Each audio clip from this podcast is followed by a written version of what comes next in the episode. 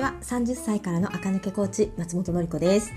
ゴールデンウィーク最終日えーとこれ聞いてる方にとっては昨日ですかね、まあ、もうね都内はすごい大雨ですね。はい。私はえーとこう今日この撮ってる日はねもうせっせとこのゴールデンウィーク中に来てくださったお客様へのお客様カルテをね、作成しています。えっ、と、パーソナルカラー診断がついてるコースをね、お受けになった方は、えっ、と、私がね、もう独断と偏見で選んだ。あなたに多分これが似合うっていうやつをね PDF でお付けするんですけどそう洋服とか髪型に困ってらっしゃったら髪型もつけますし、えーと、お洋服は持ってらっしゃるなと思ったらアクセサリーがね多分こういうのがいいですよとか。で全体的に土台のアイテムがないなっていう場合はね全体的にねこの辺で揃えたら多分価格的にもお安く揃うよみたいなのをね画像と UR を共に送るっていうやつをお一人ずつにやっていてそれをね今日は何人分もやっています。で息抜きというかそれでね えっとポッドキャスト撮っています。えー、っとね今日のお話は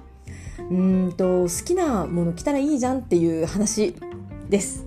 好きなもの着たらいいじゃんっていうね、言説について、これたびたび最近私この、ちょいちょいこの話してるかなと思うんですけど、やっぱりね、好きなもの着て、着ればいいじゃん。は好きなもの着ればいいじゃんっていう言葉は洋服で悩んでる人にはやっぱりね助けにならない言葉だなって改めて思いますね。好きなもの着ているのにその着た自分を好きになれないんだからそれでな、ま悩んでる人に向かってでも好きなもの着たらいいじゃんは何の解決もあげていない与えていない言葉だよなって思うんですよね。でこれ友人ともねこの間この話になってうん好きなものを着ていいじゃん。ただしあなたは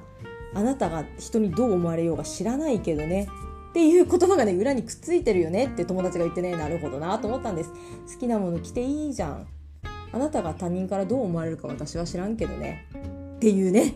なるほどと思いましたね。うんそうやっぱり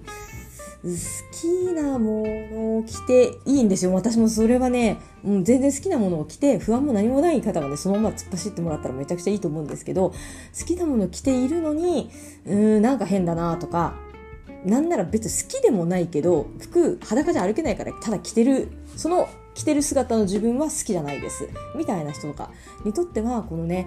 好きな服着ればいいじゃんはやっぱりね何の役にも立たなくってそういうね困ってる人たちに向かって私はねこの発信をねよくしているんですけどやっぱり好きなもの着て満足できていない人たちはうん客観的にね自分を見るってことが大事なんだなって思います。で、パーソナルカラー診断とか骨格診断ってね、その客観的に自分を知るためのツールなんですよね。だって皆さん、自分が人に比べてね、骨が大きいとか小さいとか、筋肉がよくついてるかついてないかとか、わからないじゃないですか。これは骨格診断の話ですね。私もね、毎日骨格診断とかやってますけど、お客様にね、こう、関節部分とか触れて差し上げて、あ、骨がやっぱり大きいですねって申し上げると、皆骨格、ナチュラルタイプの人がね、骨大きいんですけど、そのタイプの人はね、え、みんなこうじゃないんですか？っておっしゃるんですよ。で、私骨格ウェーブタイプっていうね、骨が小さいっていうチームなので、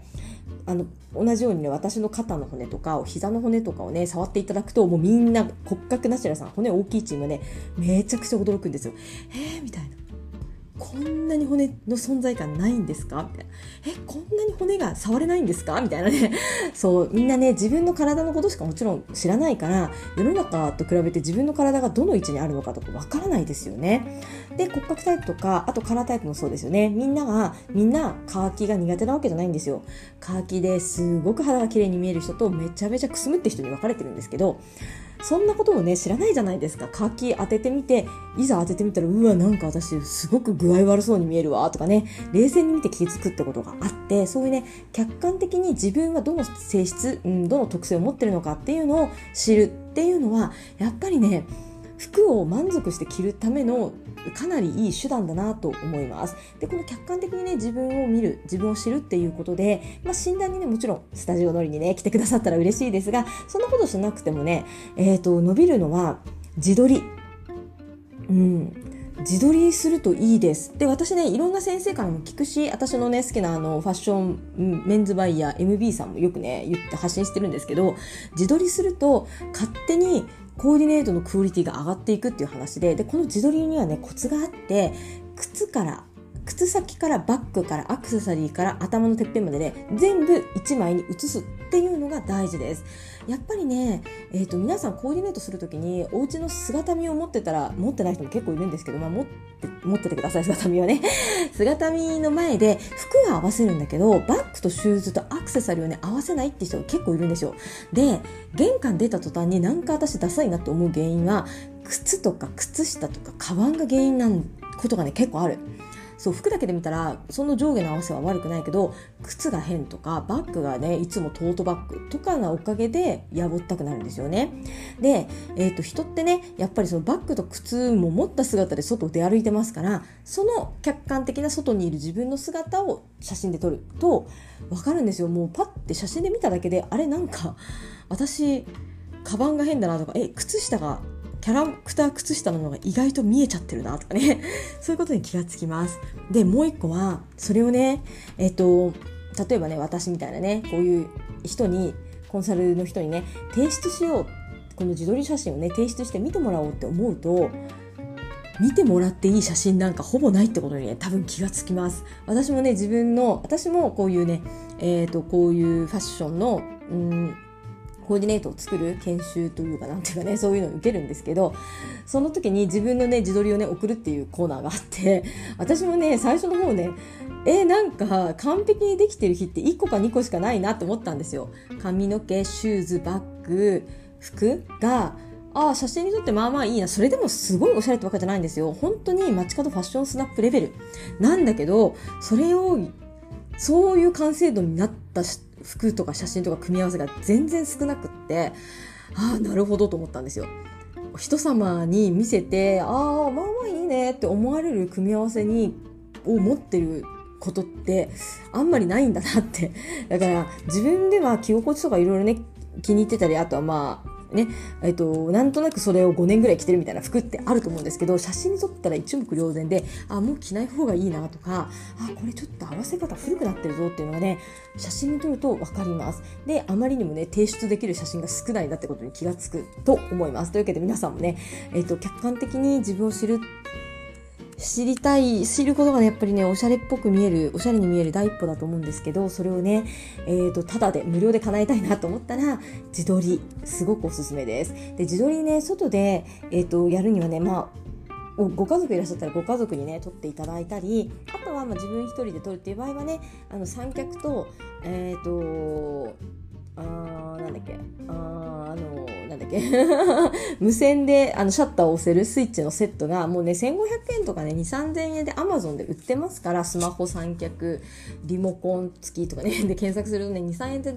1000円でも出てくるのでえいやとそれをね買ってしまってそれで買ってますね。たたかが3000円だから。買ってであの週末のたびにね写真を撮って自分で見返すといいと思います。そうするとねあ靴がえらいグズグズだわとかね、カバンもうちょっとちっちゃい方が良かったなとか、あ、白いカバンしか持ってないわとかね、黒も買っとこうかなとかね、そういうふうにね、客観的に自分をね、分析できるようになりますね。うん。えー、なので私が言いたいのは、好きな服着たらいいじゃんっていうのは、この私のこのラジオを聴いてる方とかね、私のお客様にとっては、うん、何の回答にもやっぱりならなくって、うん、その服を着てる自分を好きになってない。うんうん、なってないし、えーと、なんでかっていうとやっぱりうん人からどう思われるかっていうかね自分で自分を見てねやっぱりいけてるかどうか自分で判断しちゃいますよね。その自分のいいじゃん私って思う線にたどり着いてない。ですよ。いいじゃん私。これでいいじゃん。いけてるじゃんっていう線にたどり着いている人にとってはえっ、ー、と、何着てもいいじゃん、好きなの着たらいいじゃん。になるんですけど、そもそもその鏡の前に立って、これ着てる私がいい線いってないなって思ってる人たちにとっては、いいじゃん、そのままで。好きなもの着てるんでしょって言われたって、いやいやいや、みたいな、その一線を超えるね、ステージアップするための方法を教えてくださいよってことに、ね、なると思うんですよね。で、私としてのね、そのステージアップする方法は、客観的に自分を知ること。で、骨格タイプとかカラー診断とかね、そういう診断系を受けるもよし、あとはこういう自撮りをして、本当に自分をね、フラットな目線で見るのもよし。そうすると、ああ、自分ってこっち側のものをいっぱい持ってるとかね。こういう傾向があるなとかね。あ実はこういうものを足した方がいいんじゃないのとかね。そういうことにね気がつくと思います。というわけで今日はここまででございました。また明日も聞いてください。それではまた明日。